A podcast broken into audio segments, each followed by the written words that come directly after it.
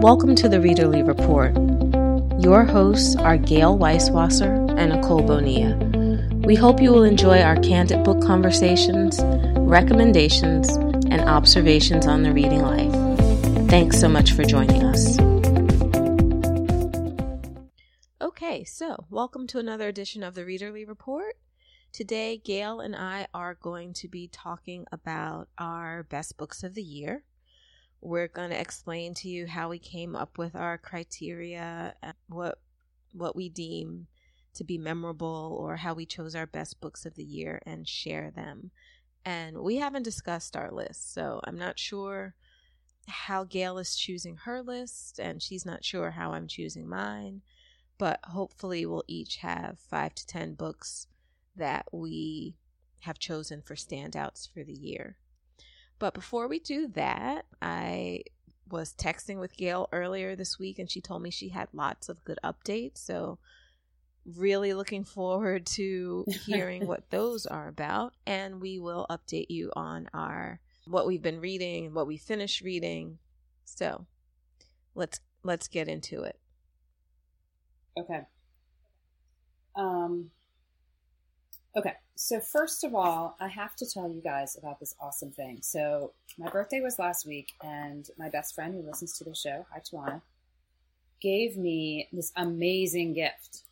And it was a six month subscription to a service called Scribd, S C R I B D. Have you heard of this before? Oh, yes. Mm-hmm.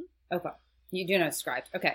So, I don't know how much it cost because it was a gift, but um, it gives you access to a wide range of ebooks, audiobooks, and magazines. And on the audiobook side, I put in like seven books and they were all there. Like there it's not like it's just a small selection, or at least it's geared to what I like to read. So there are all these audiobooks that I want to listen to. There's no wait. It's unlimited. It's not like Audible where you get only a certain number of credits. It's unlimited. I don't know why I, I did not think to let you know about this before. I think because you're so you don't buy a lot of books. Right. You don't want to spend money on books. It's like nine bucks, ten bucks a month, something like that. Mm, okay. Probably worth it. I mean, I don't do a lot of ebooks or magazines, so I'm probably not going to do those. But just to like remove the stress of the audiobooks alone, it's probably worth it. Right and it has its own app so it's got its own audio player and it's got all the things you need in an audio player. It's got you know you can speed the time up you can pause it you know it's all that stuff. It downloads it all to your phone so you don't need a wireless connection. Um, and uh, so far so good and i'm just so excited because i did not know i really didn't know about it. And um, you know for six months of guilt-free audiobooks it's really great. The magazines so, are something new. I think the couple of years ago when I had checked it out, um, they did not have magazines. So that is super mm. exciting. Yeah. So I'm very excited. So I thank Tawana for that. And if you're still looking for a good holiday gift for someone who's a big audiobook reader, I think this would be a really good one. Because, like I said, I just looked on my shelves and I was like, oh, well, what about this book? What about that book? And there it was. Mm. So I, it wasn't You're gonna, like, like you know, oh, that's me back. Okay, so that's my update number one. My update number two is to tell you that I hit my goal for the year on December 2nd. I knew you were going to say that. I was just like, I, I know, bet crazy? she hit her goal. I hit my goal. So every year I set a goal of 52 books, and I'm usually cramming at the end of December to get those in. And I hit it on Sunday when I finished waiting for Eden. So, so what do you think I'm very excited. is different about this year? Uh, well, I had two big international trips. Mm one in uh, the early part of February and one over the summer. That'll do and it. I got a lot of reading done. Yeah, I think that really helped because, like, the one in January, I read like seven books or something. So that helped. And, you know, since we moved, like, I'm not watching any TV. And um, I've just, I don't know, I've just been really enjoying reading a lot. And I, I've been really cramming it in whenever I can and what for whatever reason i just got to the 52 early so i'm excited that's so nice gayle is living her best Thank reading you. life well i mean i could be i could just increase the goal it seems to be probably what i should no, do don't do that I, I think you need the satisfaction of going over the goal and then next year maybe you can push yourself to like Yeah. 55. Yeah, that may be the case. So uh, I hit my anyway, goal, So too. those are my update. What your goal is was 100 and 200? No. 150? No, I did 100. Oh, 100. Okay. But you probably hit that a while ago. No, um I think I hit it in November. I haven't been Oh, rushing through awesome. things. Like I've had I've had other preoccupations, I think. So I haven't been reading as much. Well, congratulations. So that's fun. And I haven't gone over it a lot. Like I think I've read 103 books for the year. So as we give our best of lists, and Gayle has already hit her goal and she's going to read another 10 books in December, we will have to give you our updates in January on if anything shifted in our lists. Right. Right. Um, okay, so those are my updates. Um, what are you reading? So right now, for a book club that's coming up next week, I am I just started reading Rebecca Traister's Good and Mad: The Revolutionary Power of Women's Anger. Mm-hmm. Are you getting fired up when you're reading it? I don't I've pushed this book off. I've pushed this book off until like I guess the book club is next Monday. I have not been looking, you know, I'm I don't know. I'm not like a big reading about fury things to get me angry sort of reader. But this looks like I mean, she writes in like she really breaks things down very well and I'm enjoying the information that I'm learning. I'm a little hesitant with it too because it's coming on the heels of me. Well, I DNF'd American Prison. It was just too grim. Really? Because you were enjoying. Well, I wouldn't say enjoying it. You were. I mean, it's very well you found it noteworthy. written. It is noteworthy. It's interesting. It was just too gruesome and too just depressing to see how the prison system has evolved through slavery, how people, I mean, how there are quotas for it, how it's privatized. It's just, I mean, in our climate with just the racial things that go on already, it was just too much. Mm. Just like I couldn't, I just don't, you know.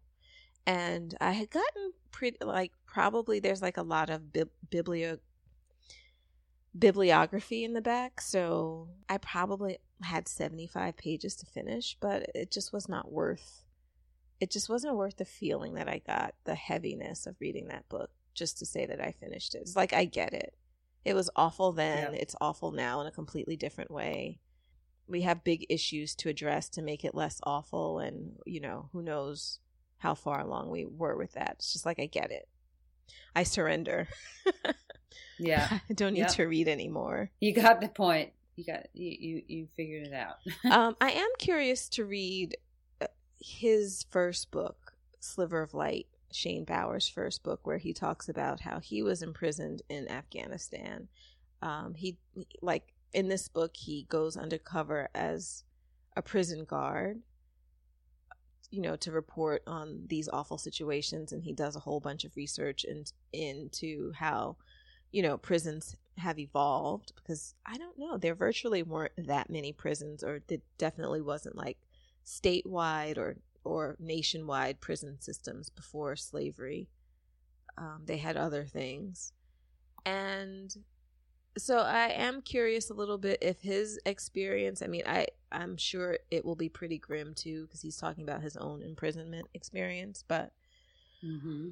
I do want to read a little bit of that as a compare and contrast, but if it's like, you know, too brutal, then I won't finish that either. But, you know, Yeah. I think that if you if you're interested in the prison system, it's definitely really takes a takes a very thorough and graphic look at look at it. Did you get that at Book Expo? 'Cause I'm wondering if I have that at home. I think I did. If if you I do think- not have it, have it. on your shelf, I will send it to you with along with you will need you'll definitely need Daisy Jones, I think, to go along Okay. with that. That would be great. So what about Okay. you? I look forward to that.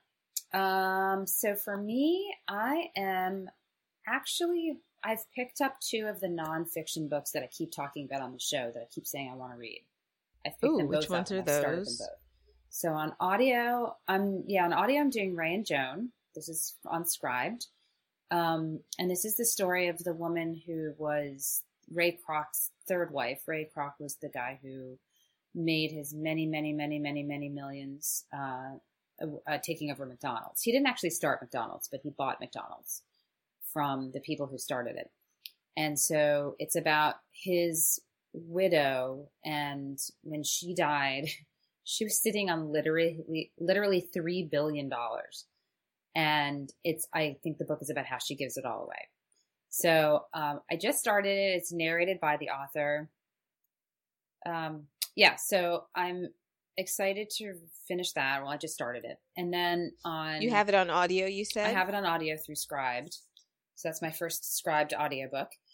And then in print, I picked up The Four, which I always, I know I keep talking about, which is the, the book about Amazon, Facebook, Google, and Facebook. No, Amazon, Google, Apple, and Facebook.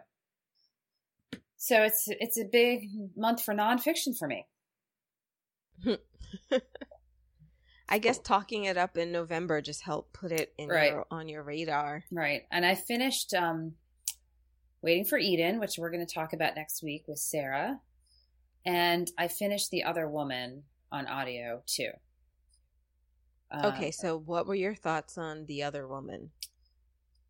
I mean, it's Should I read it? It's popcorn. It's popcorn. Should you read it? Is it gourmet popcorn that you get at the end of the year in the big tub that has like cheese and caramel? Yeah. I think It's quality it is. popcorn? Yeah, I think it's quality popcorn. Um it's the type of book that I don't want to say a whole lot about because um you, I mean, listen, on the You front need to read cover it. it says there are twists you don't see coming. So, I'm not saying I'm not revealing anything there that's not literally on the cover of the book.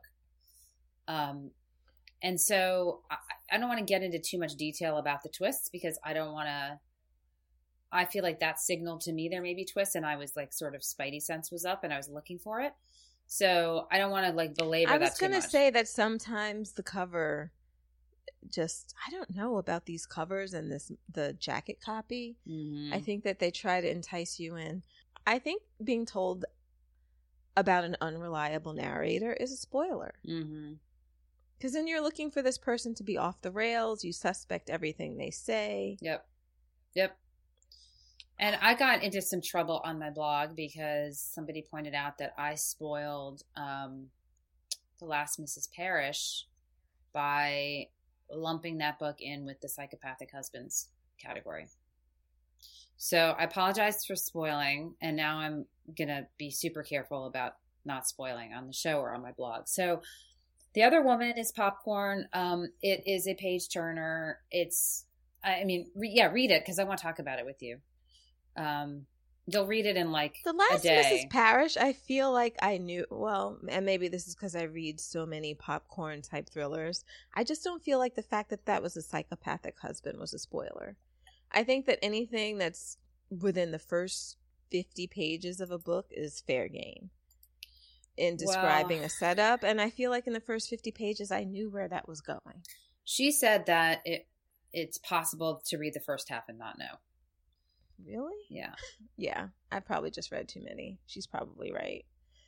I read I don't even know if I got past I I think I got to the part where they're having that party or they're setting up for the party and she's just like freaking out every time someone gets something out of place or whatever and I was just like, "Oh, she's got a psycho husband Mm. who wants everything to be a particular kind of way." And I was like, and I I'm just not I'm not here for that type of book right now. Yeah. I mean, I think I figured it out pretty early too, but um anyway, I got in trouble, so You got in trouble. I got in trouble. so anyway, so yeah, uh I would like you to read The Other Woman because I want to talk about it with you. so for selfish reasons alone, you should read The Other Woman. Did you pick that up at um at Expo too? I did. I have um I have the audio, Mm-hmm. but it's on CD. Remember I was Mhm. saying I- I don't know what I'll do. I'll give that to my mother because I think her computer is so old that it actually has a disc thing right, in the side. right. Mine does not. Um, but I also got the book, so Yeah. Oh, wait, I But remembered one we more thing I it- want to tell you. Okay. Sorry. I was going to say we can make that our January book club discussion because I think it fits really well in the fact that I feel like January is National Psychological Thriller Month. I feel like it is so many psycho. Well, I am making it my unofficial one because I feel like all of the psychological thrillers come out in a lot of them, a great deal of them come out in January. Anonymous Girl is coming out in January. That new Sarah Pekkanen, Greer Hendrickson. I guess, you know, everyone's we should write a book together, Gayle. everyone's doing it. we should write a psychological thriller together. Yep. Um, Everyone's grabbing their best girlfriend and writing a book together. There's so many two author books. Yep. We should have a show on it. but I wanted Except to tell we ha- you. probably have not read any of them. Right, right. That's true. Um, I wanted to tell you one last thing, which is I put the Okay. other woman on Spivey Swap, Spivey. and Uh-huh. guess what I got? What did you get? I got the oh, Heart's you got Invisible Daisy? Furies. Oh. Oh, you got the Heart's Invisible Furies. Yeah, which you've been wanting me to read. So, um, I got uh, yeah, that's the one I. I don't know. There was she posted a whole somebody posted a whole bunch of stuff that I didn't want, and that was at the bottom of the pile. And I said, "Ooh, I'll take that one." So anyway, I've got John Boyne coming my way. I have to look at that now. Have you not read it? It's like I could be I could be getting good stuff. Oh no, I've I've read the book. Oh, oh, I've oh you gotta look at Spivey. Swap. Yes, you gotta look at Spivey Swap. It's really fun. It's just fun to see what people are swapping. Right. Okay. Okay. All right. That's So, probably enough. Are we build-up. ready? Mm-hmm. Are we ready to get into our top? Yeah. How many So- do you have? Well, I had five, and then you told me ten, so I added five more. Okay. So I have my first five, and then my second fives, which are like, you can almost say the second five are like runners up. Okay, so how did you when you thought about this because you have been saying throughout this year that you felt like it was not the greatest reading year for you? Mm-hmm.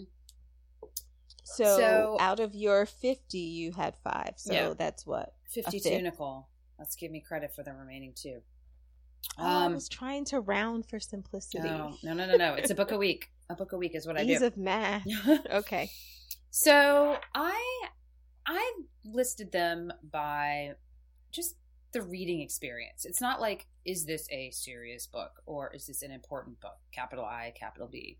Or was this well reviewed? Or was this great literature? I try to treat it as books that I really got into was like felt like they were memorable, that they changed me in some way, that they were, you know, just very worthwhile reading experiences.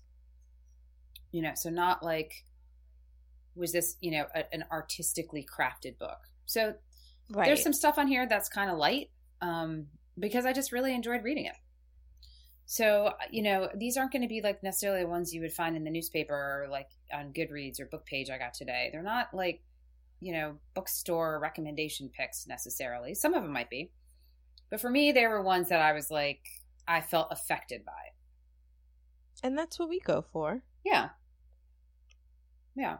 What about you? How Because did you? otherwise you could just read the paper. right. I tend to um, choose things the same way. Reading experience, was it memorable? I mean, some things, these are always so interesting to look back at and to sort of, you know, like I track what we've been talking about, like the, the books that come up again and again in the podcast and just books that when I think about them, when I think about how much I love them when I was reading them, but do I remember them? And just coming up with some kind of like you're saying, you know, these were not the books that some of the books are sort of artistic or, you know, more, I guess, literary, but they were the books that I thought about the most and had like really clear ideas about months later. Because some things you love in the moment and they are a great reading experience, but they are also pretty forgettable Right. like you know well I, you know i'll read another book like this soon or whatever but there are some you know the, the special ones that that i couldn't wait to get back to that i wondered about months later those are the ones i'm going for Right. Right. That's that's exactly how I feel. Okay, so why don't we each, why don't we go back and forth just to save some time? Why don't you say two and then I'll say two and we'll kind of do that. And I know that we've, um, you know, we've covered a lot of these books on the show already in detail. So maybe the thing we should do is say why we picked it as opposed to like Yeah, why is it so of the book. memorable? Why is it still haunting you? Yeah, I think that's a good I think that's a great idea. And I'm going to predict right now that at least one possibly two are, of us are going to overlap. Hmm. Maybe even three, but there's one we haven't talked about, so I don't know what you thought of it. But um, I, I would say two or three of these are, are going to be overlap in the two lists. That's my prediction before we start. Okay. Okay, so you go first. Okay, so my first one is The Incendiaries by R.O. Kwon. Um, I don't know if I talked about this a lot. It was about um, this woman who is in college and she gets involved with a radical sect that is is responsible for a building exploding. And there are some there are casualties in this explosion. It is told she's missing. So it's told from the point of view of the young man who is dating her and he is trying to figure out what happened you know what did she know? Um did she you know how how much was she involved with this? How did she get involved with a man who seemed to have been the mastermind beyond this group um of this group? So it was a really interesting story. When i started it i did not know if i would like it. There are some things that go on in just it's got an it's got an interesting structure. And it took me a while like as i was reading this book and i you know sometimes things that i really think about and that can really help you figure out what's going on is who's telling this story and why. So i was able to understand what went on with this book. And this book gets a lot of mixed attention you know it, it does have some of that artistic this is masterfully constructed but just the unpeeling of that and the revelation of this young woman's story really sticks with me so the next book on my list that really stuck with me was that kind of mother by Rumaan Alam Oh, interesting. Okay. yeah i you know i think that it was such a careful examination of of um of privilege which i think is a big a big thing that's you know that we're always hearing about and talking about. And i feel like that book showcased a lot of the ways in which that operates in which that stands out for me. Sort of like i mean i guess some people you could call it the clue- cluelessness of this mother but i think that you know she had a perspective and i think he ha- he did a good job of embodying what her perspective was and it was just really easy for me me to see and think about ways that people make assumptions that other people don't make you know just seeing this quote unquote friendship that this woman has with her nanny and how she feels entitled to you know to the life and to be close to someone who essentially she was paying for a service and just the ramifications that has when she adopts this woman's child um, when she dies I, it's just really stuck with me Interesting. That book um, did not stick with me. Like, I agree with everything you said about what you liked about it, but it's like I find that I found it so unmemorable. Um, so I wonder if it's because I mean, yeah, I don't know because I was I would say it doesn't really have a lot of DC elements to it. Well, like I sometimes mean- I can find books that are about New York, not yeah, or things that are Well, familiar to my life. there was enough in there actually that I could sort of set the book like physically. I don't know. It just um, I that book for me was like so ephemeral. Like it just kind of disintegrated into air. I, I my book club read it, and I think we all sort of felt the same way. Um, so it's interesting. I mean, it just shows you different books stay with different people, or different books stay with people differently. Um, Right. Okay, so my first two, um, my first one is American Marriage, and I'm going to guess that's probably in your top five uh, or top ten. Um, that's Tayari Jones. I read that very beginning of the year, and that really has stuck with me over the last 10 so months. you get a pass on that. It's not on my list because I read it in 2017. Oh, interesting. Okay, good. But it would have been. Would have been, right. Um, so this is the book about a woman who whose husband is wrongly imprisoned and it's about the relationship that they have while he's in prison and then there's their best friend who forms a love triangle with the three of them. And it's a very complicated book and you always say something I totally agree with about it that there's no villains, um, there's no saints. It's you know, three pretty flawed people dealing with really awful circumstances. And it's a book, first of all, about race in America and about how black men are treated. And then, secondly, it's about this love story between the three. And I just thought it was extremely well done.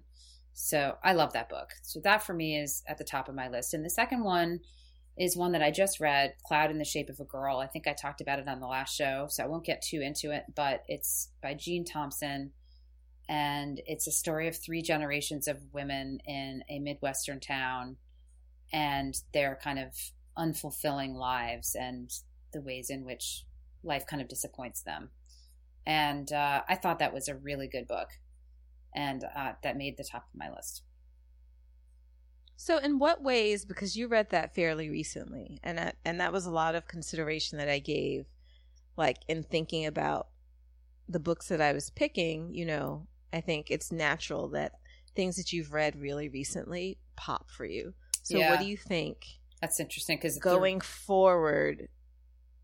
Like, I don't know. Can you project a little on how you feel like that has affected you, or was it just? um I mean, just- an American Marriage you read yeah i read in january it's been a long a time while yeah back, and that stuck. And I'm looking at this list, and three out of my top five, four out of my top five are pretty recent. Three anyway. I do think that that having it, the proximity of time certainly helps make a book memorable because it's you know more recent. Um, but there's a lot of great books out there that I still remember, and if nothing else, I remember the experience of reading it, even if I can't remember all the details. So. Yeah, I mean, certainly gives it an edge, but It has that fuzzy feeling, Yeah. that, that warm fuzzy feeling that makes it. yeah, yeah. All right. So let me see. So next up on my list is a book that I did not expect to be on my list. It's this book that I read that I remember picking up in the airport and you know, airport selection can be pretty slim, but I found this book by a Canadian author and it's called The Honey Farm. Um, her name is Harriet Alida Lye, and she wrote this book about these this woman who has she basically has farmland and she is a beekeeper. And she has come upon some hard times so she can't really afford to run the farm. So what she does is she posts this ad that invites artists to come and you know for experience work on the farm and they get a place to eat and they get i mean they get a place to live they get food and they get this experience of learning beekeeping is how she explains it. So of course she draws all of these young idealistic artists and and young people who are searching for themselves and it's all about what happens over the course of a season i guess. You know maybe it ultimately ends up being about nine months to a year that um, all of these people congregate on this farm and what happens when seems like they start getting these signs from nature you know like um, the the water on the property turns red. It seems like they're getting all of these um, portentous signs. And just the evolution of the relationships there. And it has really stuck with me as sort of this just totally realistic, sort of menacing, creepy novel. Has an ending that is not necessarily satisfying. I don't know. There's there's just such a hauntingness about this story that really stuck with me and the writing is exquisite. Okay. So there is that one. which which it surprised me. Yeah, I haven't heard you talk much about that book. You know what? I think it probably got lost because I read that when I was traveling, so I probably came back and had finished a whole stack of books. Um, some of which I probably talked about more than others. The other is The Caregiver by Samuel Park. I love it because it um, it does something that I love in terms of straddling two cultures. You know, one is Brazil. It's about this woman who is coming from Brazil and she is in the United States and she's a caretaker. Um, she had this really close relationship with her mother, who got involved with these revolutionaries that just affected their lives in in such a dramatic way, and just how, as she is, you know, a caregiver in this new country, in this new environment, to a woman who is suffering from stomach cancer is considering how she and her mother were caregivers to each other and just looking at how their relationship um, was impacted by her mother's choices. And it was a really it was a really beautiful book. Okay.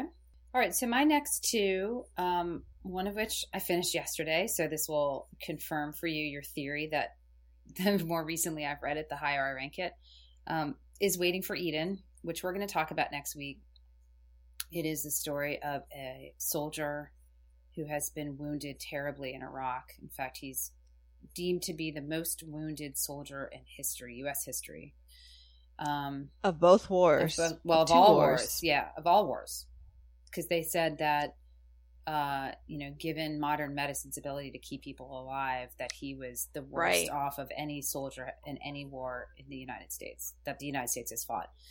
Um, he is basically airlifted back to the U.S. and is set up in a burn center in, I think, San Antonio for a couple of years. And it's um, told from a few different perspectives, mostly from his dead comrade who knew him before. I don't think it's told. Actually, I guess it's all. You're right. It's all told from by the dead comrade, but you get into the minds of a few different people.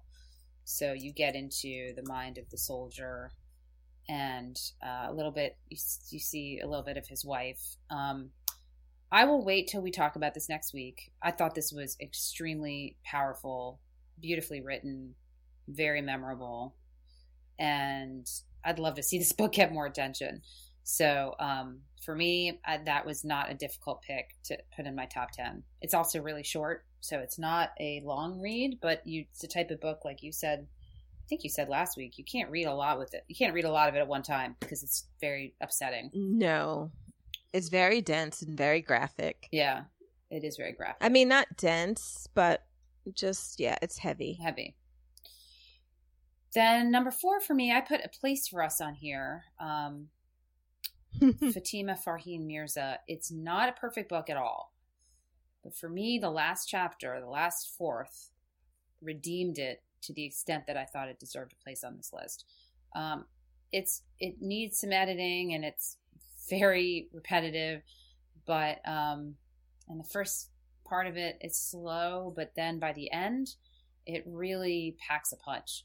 And I thought it was just a beautiful ending. It's a story of um, a family, an Indian American family living in Southern California, and family relations. They, uh, one of the son, one of the kids was a son, becomes estranged from his family, and it's really about how that happened and who is responsible for it, how it could have been prevented. It's very sad, but it's it's just kind of the ending is just so beautifully written that I put it on the list. I just wanted to let you know Elliot Ackerman has a new book coming out. Oh, okay. I was trying to come up with the name, but I think it'll be coming out in the spring. So, okay. I, wonder if this book came out in the beginning of 2018. I will keep an eye open for that one. I'm gonna. I just want to look it up so I can tell you what it is. I don't know, but yeah, keep a lookout for it. I thought I had bookmarked it to mention it, but looks like I didn't. Okay. Okay. So, um, what is next on my list? What are what is what are we up to? I'm I've done track. four. Yeah. So these will this will. All right, so next up on my list is The Silence of the Girls by Pat Barker. Now, I read two um, two novels based on mythology this year. The other one was Circe by Madeline Miller, which was also really good. It took me a longer time to get into Circe, but I think that these two are both worthwhile explorations of mythology um, from a woman's point of view, from what it might have been like to experience these things um, as a woman. Circe is about basically I mean, she is known in the Odyssey. You know, Odysseus meets her when he's with his men, and she turns his men into pigs, and, you know, he escapes from her. So basically, it tells the story of what gets her in that position where anything where that would have happened, you know, what it meant for her. It's a story about, I guess, almost like a coming of age story for a, a goddess. You know, how she finds her voice. Um, she because of events that she participates in, her punishment is banishment to that island. So you get to see a lot about how that developed and, you know, who she decides to become in and how she decides to define herself. So, yeah, it's like a coming of age story for a goddess. Okay. Um, The Silence of the Girls by Pat Barker is more set, I guess it would be in the Iliad, where they are fighting that war um, launched by Helen of Troy. You know, it's the fight over a woman. But this story just details like what is happening to these women when their t- towns and cities are being conquered and their men are fighting. Like, what are the realities of that? Because a lot of mythology, especially with um, the protagonists of The Silence of the Girls, we're deal- dealing with. Uh, gosh, who's the guy? Achilles. Achilles and Briseis. And they, their story comes down as a love story, but this takes a look at what it might have really been like because, you know, she would have been captured. Her husband and brothers and everyone she knows would have been killed. You know, they did not leave any men alive. You know, the women were were distributed amongst the men. So it's just like a really different kind of story than what we're used to thinking of when we think about mythology and all of these, you know, heroic stories. So I'd recommend those two. Those make my list. They're definitely memorable. Mythology is having a moment this year. I think I feel like mythology is probably always having a moment.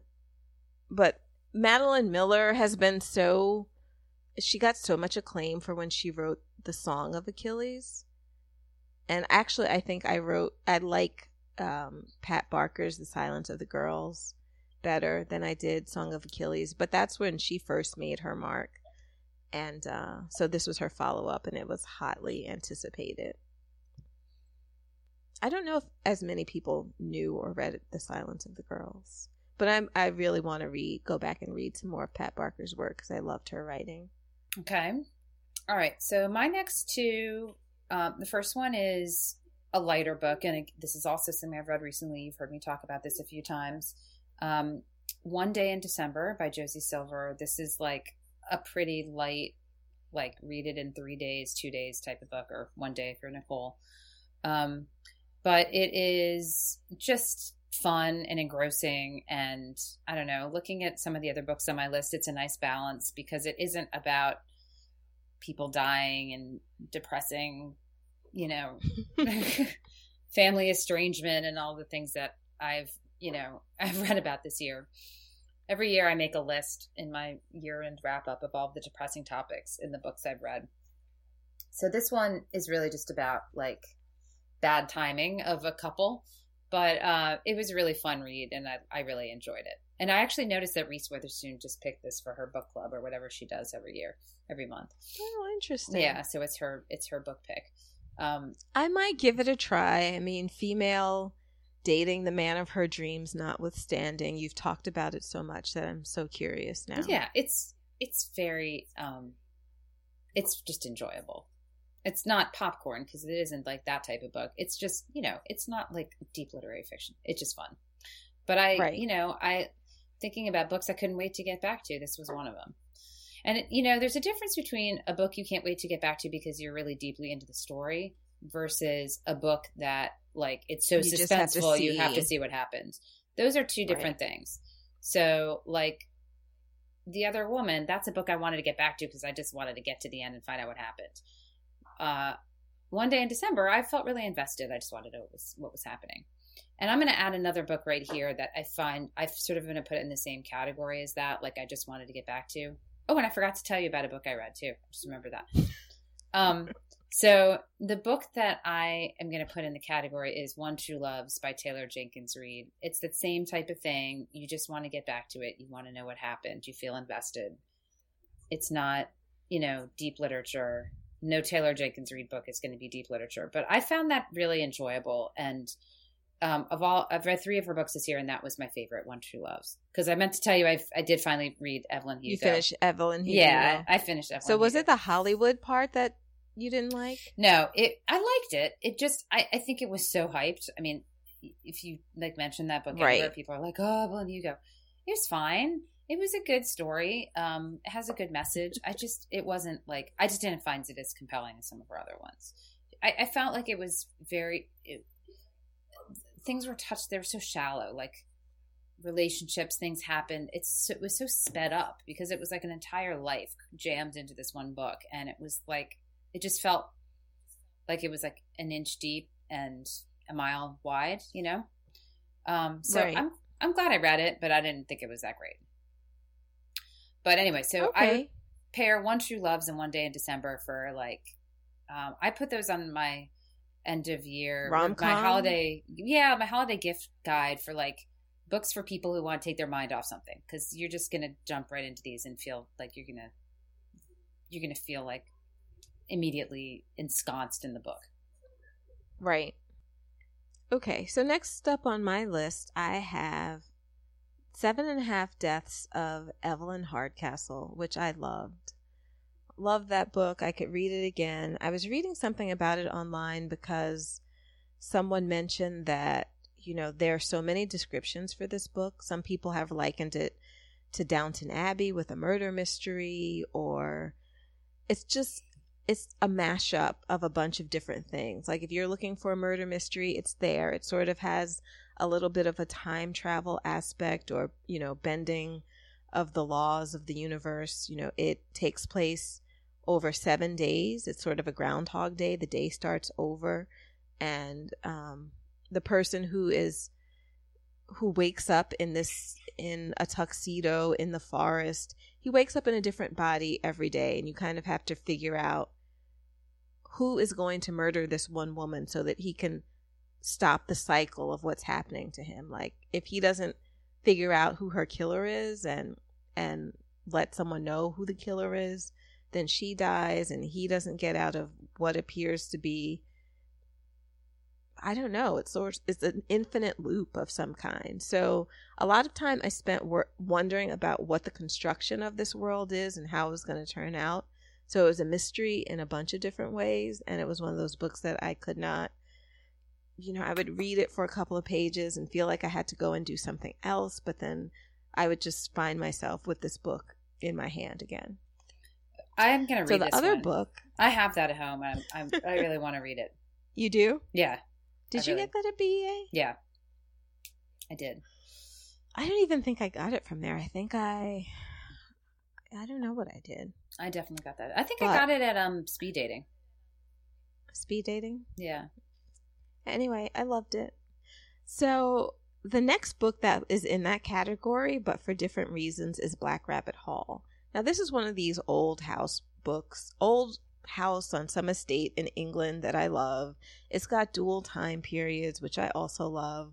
You know, a woman is planning a wedding at this old house that may or may not have been haunted. She sort of remembers it from her childhood, but you know, her father doesn't really want to give her that much information about it. And so she's investigating it as a location for her wedding. Her hus- her husband to be doesn't want her to stay there. Her father doesn't want her to stay there, but she goes and she stays there with this this old eccentric woman who is trying to get money by using for the estate by using this house as a setting for for weddings. So she goes there to investigate this place as a setting for her wedding. It's dual narrative, so you do get to go back in the history of the house and it all comes together. I just love this book. Nice. So memorable. Didn't even come out this year. I think it's probably a 2016 release. And so Eve Chase has since written another book that I want to read. I think every list needs a good old house book. Yeah, exactly. All right, I think we have four each left.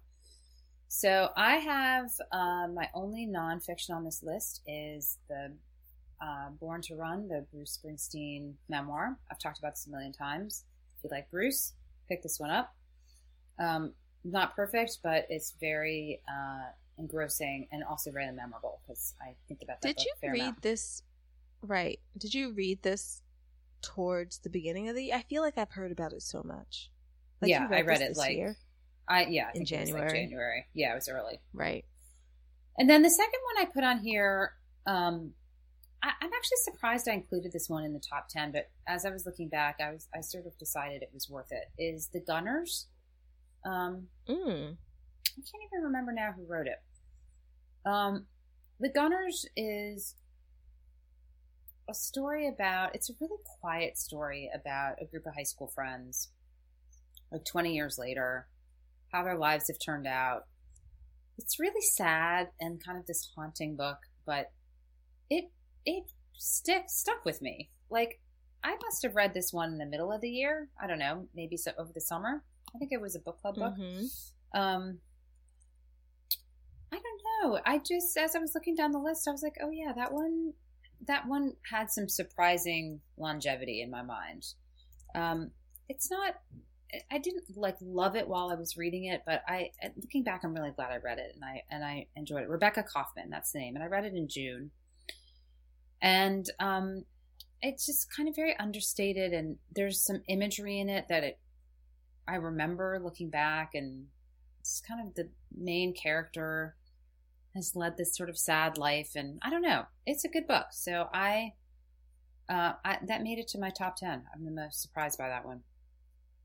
And then Hmm. also i put the female persuasion on there.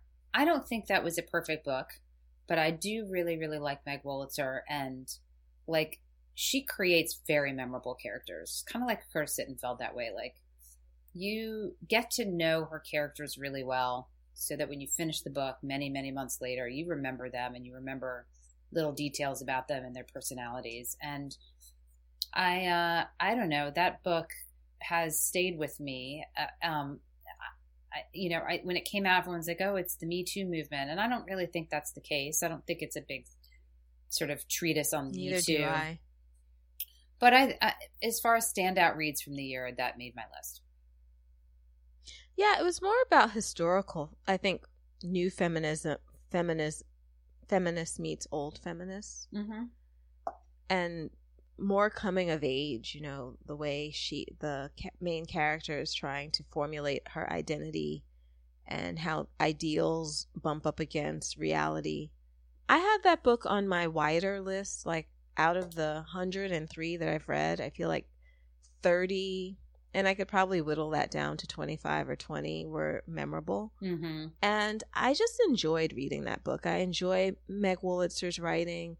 I read this also for book club, and it does not, it didn't stand up to like, it doesn't stand up to discussion well. And to, for my book club, it didn't, you know, in terms of what was realistic and what wasn't realistic. I just enjoyed that book. yeah It was just a, it was just pleasant to read. mm-hmm.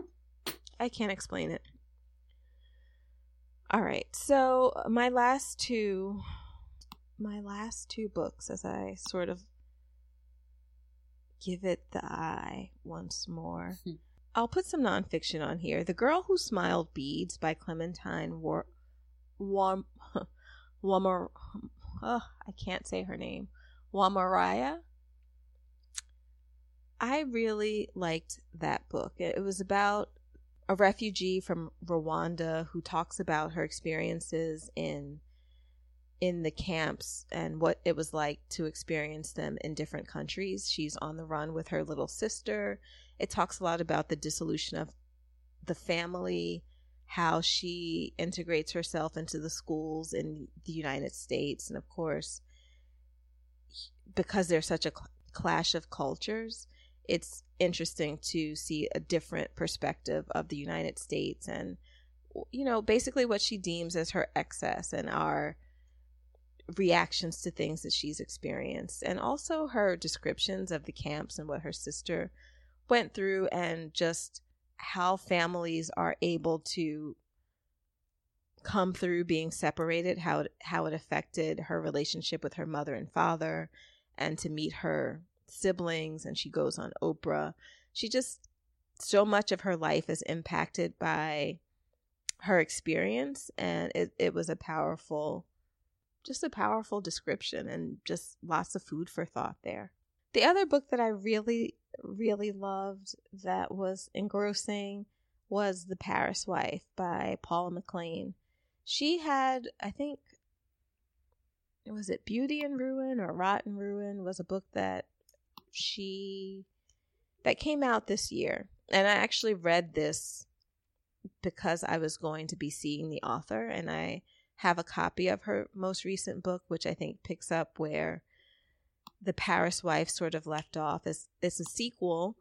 Um, the second book is about his third Hemingway's third marriage to a journalist, Martha Gellhorn. But the Paris wife was basically about his first love and his first marriage and what their relationship was like and what it was like to live among such brilliant people when she herself was restricted by the woman she was. Like she had ambitions that basically she gave up because he was such a strong personality and what it was like to live with such with a man who was basically considered a genius who had so many passions and wanted to experience life and and what that was like for her of course there were affairs mm-hmm. i haven't read any of these books Oh, The Paris Wife is so good. I know. I see it everywhere. I know. And it's been out for years. Yeah. But it lived up to the hype for me. Okay. So that was my 10. Is that your 10? So I mm-hmm. ended up, for some reason, I have only one left. I think I must have done three in one of our little chunks here. You did. Yeah, sorry about that. So my last one, I have Book of Essie on here. Um, mm. I read that over the summer. This is the story of a 16 year old girl living in a evangelical family who is um, also on their own reality TV show about, you know, about the family. And they're held up to be these, you know, Christian conservative models. And of course, the 16 year old ends up pregnant. So the story is how did she get pregnant? Why did she get pregnant? Um, what is she going to do about it?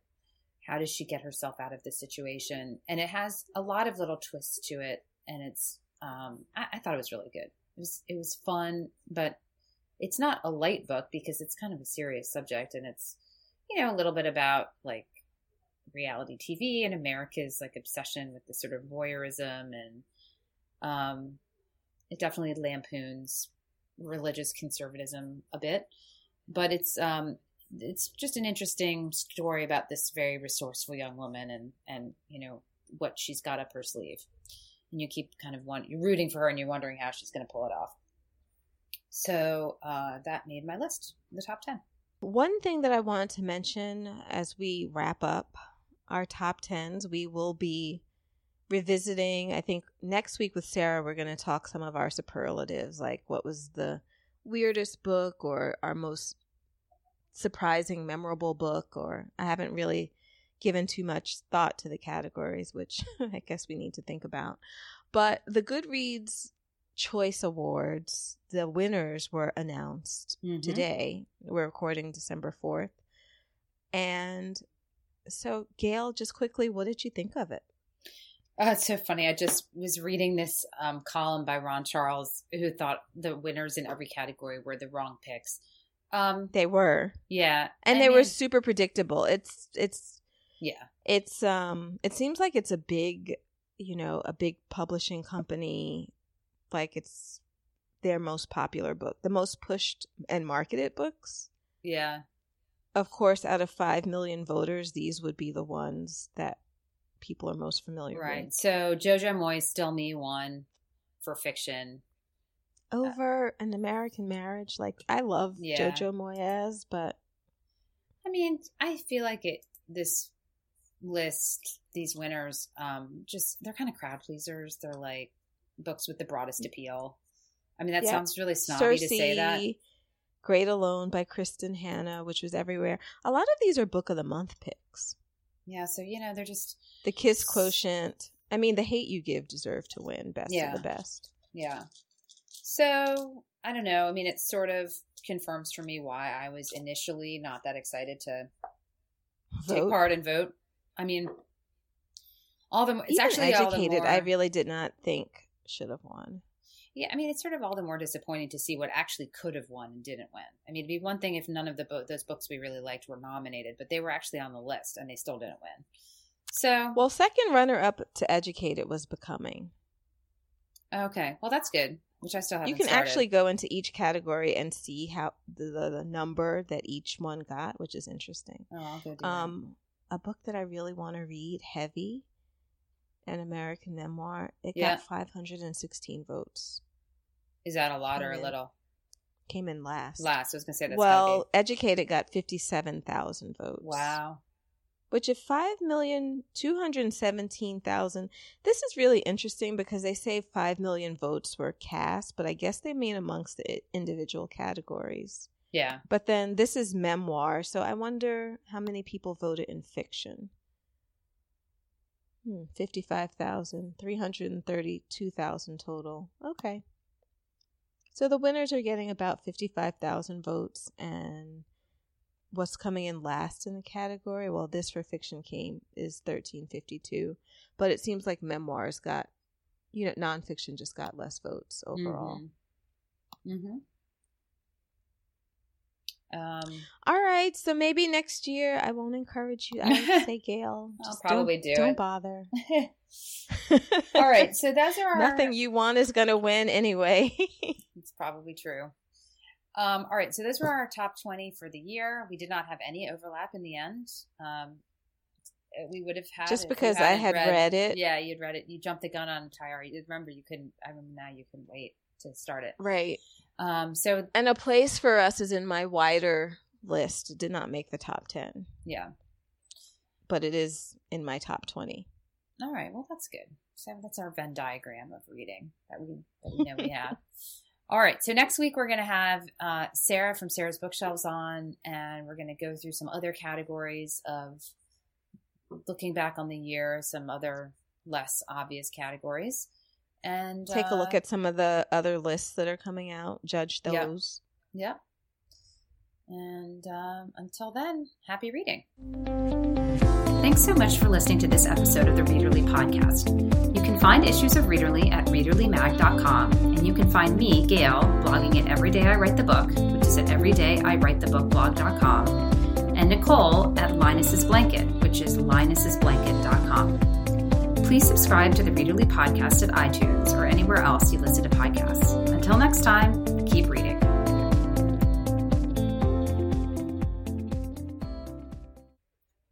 Happy reading.